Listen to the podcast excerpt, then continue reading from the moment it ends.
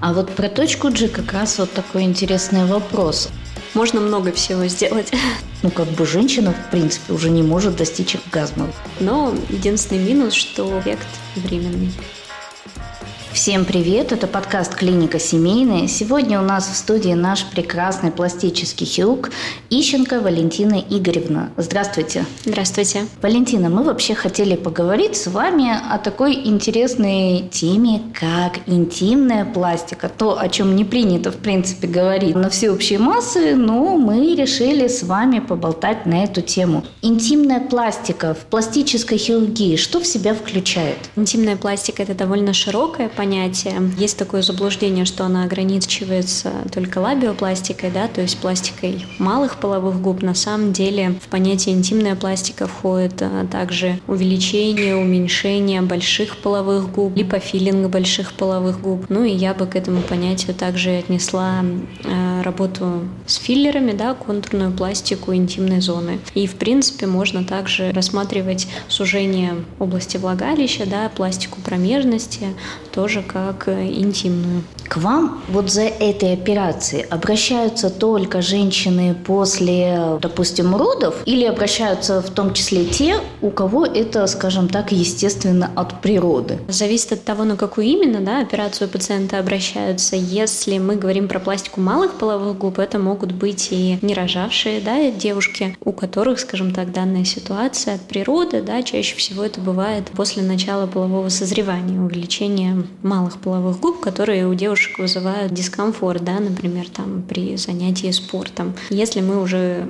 рассматриваем пациентку, у которой были роды, особенно там естественные роды, тут уже скажем так, мы можем предложить более объемную работу да, с областью промежности и, собственно, внутри. Вы говорили про филлеры и прочее, да? Mm-hmm. Это мы говорим про увеличение, допустим, больших половых губ или в том числе там сужение влагалища?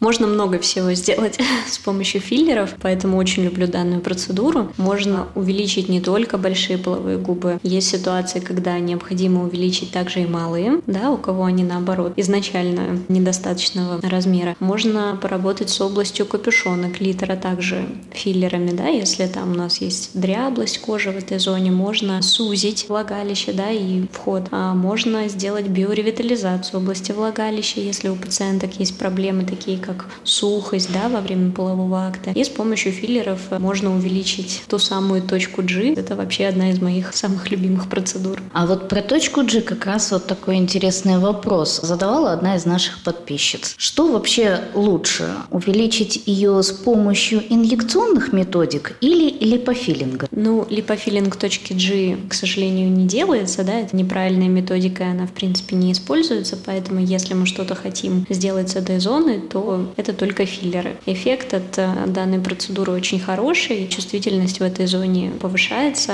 значительно. Но единственный минус, что, как любой филлер, он имеет свойство рассасываться, поэтому эффект временный. А вот омоложение влагалища, да? Я достаточно часто видела всякие рекламы про лазеры, какие-нибудь там крема. Ну, то есть я даже сама столкнулась после родов с тем, то, что мне предлагал гинеколог с помощью лазера сделать сделать э, сужение, получается, потому что у меня было опущение небольшое. Но и при этом она как бы посоветовала сделать и одновременно не посоветовала, потому что сказала, что эффект, во-первых, очень-очень временный, во-вторых, ну как бы на самом деле проблему это не решит. Это действительно так? Ну, я на самом деле очень позитивно отношусь к аппаратным методикам. Есть лазерные методики, да, по сужению, по омоложению, есть так называемый РФ-лифтинг, да, радиочастотное омоложение. Да, эффект временный, конечно, конечно, но если, например, пациентка да, не готова к хирургическому лечению, да, то есть к операции, а операция по омоложению влагалища она достаточно непростая в реабилитации, то как временная мера я считаю, что это очень хорошая процедура, и, в принципе, пациенткам всегда о ней рассказываю. А вот как раз мы задели тему реабилитации да, и восстановления после вот подобных операций. Это сложно? Опять же, смотря какая операция. Если мы говорим про лабиопластику, да, то есть именно уменьшение малых малых половых губ, то реабилитация достаточно простая. Это буквально две недели ограничения тяжелых физических нагрузок, да, шовчики снимаются, ну, вернее, даже они сами рассасываются и отпадают через две недели. Ну, единственное, может, ограничение — это половой покой в течение месяца. А так, в принципе, все достаточно комфортно, и очень часто у меня девушки после операции буквально на следующий день, через день уже готовы выйти на работу. А сидеть можно в период реабилитации? Потому что, например, после разрывов у женщин, угу. после родов, да, когда им зашивают, им запрещают сидеть. После пластики малых половых губ сидеть можно. После каких-то более обширных операций, да, в области там промежности, влагалища, а сидеть нельзя минимум две недели. А я еще, знаете, слышала про то, что после реабилитации, в принципе, сидеть можно, но на специальном бублике. Да, есть специальные подушечки, которые, скажем так, распределяют нагрузку, на них сидеть можно. Но сидеть так, как мы с вами привыкли, сразу же после операции, к сожалению, нельзя. А вот, допустим, сделали мы эту операцию. Угу. Влияет ли это все на чувствительность половых органов? Э, опять же, вот, допустим, возьмем а, не инъекционные, а именно хирургические операции в области гениталий, да, то есть угу. там малые половые губы, большие половые губы. Как это потом повлияет на чувствительность в этой зоне? Ну, как я своим пациентам всегда говорю, что чувствительность либо не меняется, либо наоборот увеличивается. Но опять же, она увеличивается в позитивную сторону, да, то есть это не те ситуации, когда у нас чувствительность настолько сильная, что это даже неприятно. То есть, как правило, если мы уменьшаем малые половые губы, мы убираем ту зону, которая у нас в течение жизни становится менее чувствительна, поэтому чувствительность повышается. Ну, как это замечательно звучит. Знаете, еще вот такой у меня странный вопрос. А если у девушки есть пирсинг в этой области, как вообще делается операция в этом случае? Пирсинг никак не мешает данной операции. Иногда мы даже, наоборот, сочетаем операцию и установку пирсинга. А, да, да, есть такие запросы.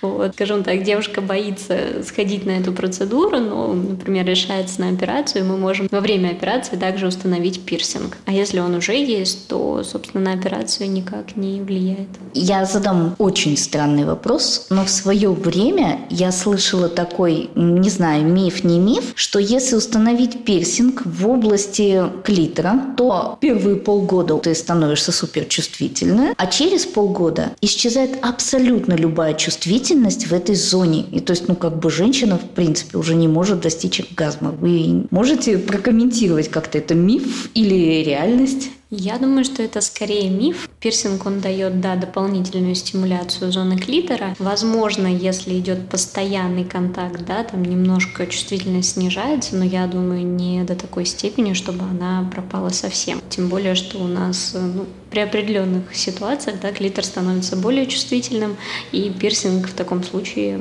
позитивно влияет на, на все эти зоны. Еще я вот хотела спросить, задеть такую достаточно серьезную тему, очень сильно табуированную. Я хотела поговорить про женское обрезание. Я знаю, что существуют такие народы, которые делают женское обрезание. Для наших слушателей, которые не знают. Это обрезание либо удаляется клитор, либо удаляются малые половые губы и сшиваются большие половые губы, оставляя маленькое буквально отверстие, чтобы выходили естественные там вот жидкости, скажем так. В этом случае что может предложить пластический хирург? Ой, ну это, конечно, страшные ситуации и крайне редко встречается сейчас, да, такое, но Тут каждый случай индивидуален, да, в зависимости от того, что именно а, случилось с девушкой. И в таких случаях выполняются большие реконструктивные операции, да, мы стараемся, ну, если такое произошло, вернуть а, интимной области более анатомическое строение. Конечно, нужно понимать, что изначальной да, ситуации то, что было, уже не будет, но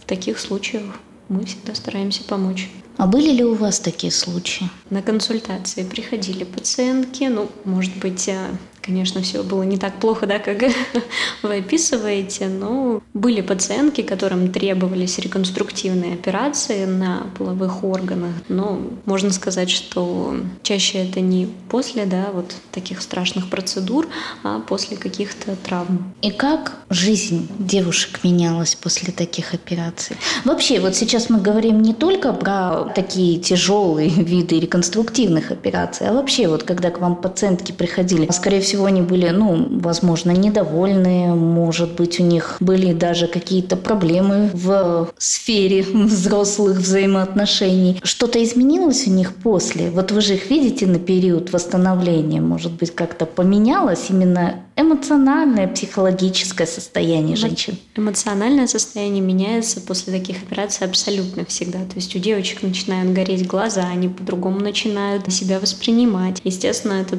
опять же, потому что повышается чувствительность в этой зоне, поэтому качество жизни повышается абсолютно точно после интимной пластики. Ну вот мы, правда, уже поговорили про восстановительный период после операции. А что происходит вообще до операции, в день операции? Как сама операция происходит? Можно ли ее сделать под местной анестезией? Потому что я знаю, что многие наши пациентки очень боятся общего наркоза. Естественно, как перед любой операцией, пациентки должны прийти на очную консультацию, сдать определенный список анализов, то есть подготовиться. В день операции мы встречаемся с девочками, еще раз оговариваем объем операции. Чаще всего операция проводится не под наркозом, но и не под местной анестезией. Я обычно выполняю данные операции под местной анестезией с седацией. Что это такое? Это внутривенно вводится препарат, от которого пациентки так поверхностно спят. И мне кажется, это максимально комфортный вариант для проведения этой операции, потому что при местной анестезии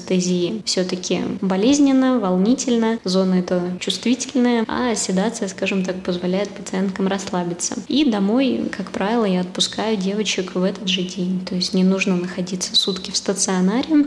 В принципе, на ночь девушки уже уходят домой. А через сколько после операции, ну, раз в какой период пациентка должна прийти на, вот, собственно говоря, на осмотр, осмотр да? осмотр э, через две недели после операции и дальнейших встреч, э, как правило, не требуется. То есть один осмотр и отпускаем пациенток. Спасибо большое, Валентина, что вы пришли, что ответили на наши вопросы, потому что эта тема достаточно табуирована в нашем обществе. Но мы хотели ее обязательно раскрыть для наших пациенток, потому что вопросов на самом деле много. Стесняются девушки задавать это впрямую в комментариях, но в личных сообщениях достаточно много подобных вопросов. Поэтому мы рады, что мы смогли осветить эту тему. Спасибо большое, что пригласили. Мне было очень приятно. Надеюсь, что у наших слушателей возникнут вопросы, на которые мы с радостью ответим. Друзья, в описании подкаста есть ссылочки на наше сообщество. Заходите, подписывайтесь, оставляйте комментарии, и мы обязательно оперативно запишем подкаст с нашими пластическими хирургами, косметологами и ответим на ваши вопросы. С вами был подкаст «Клиника семейная». Услышимся.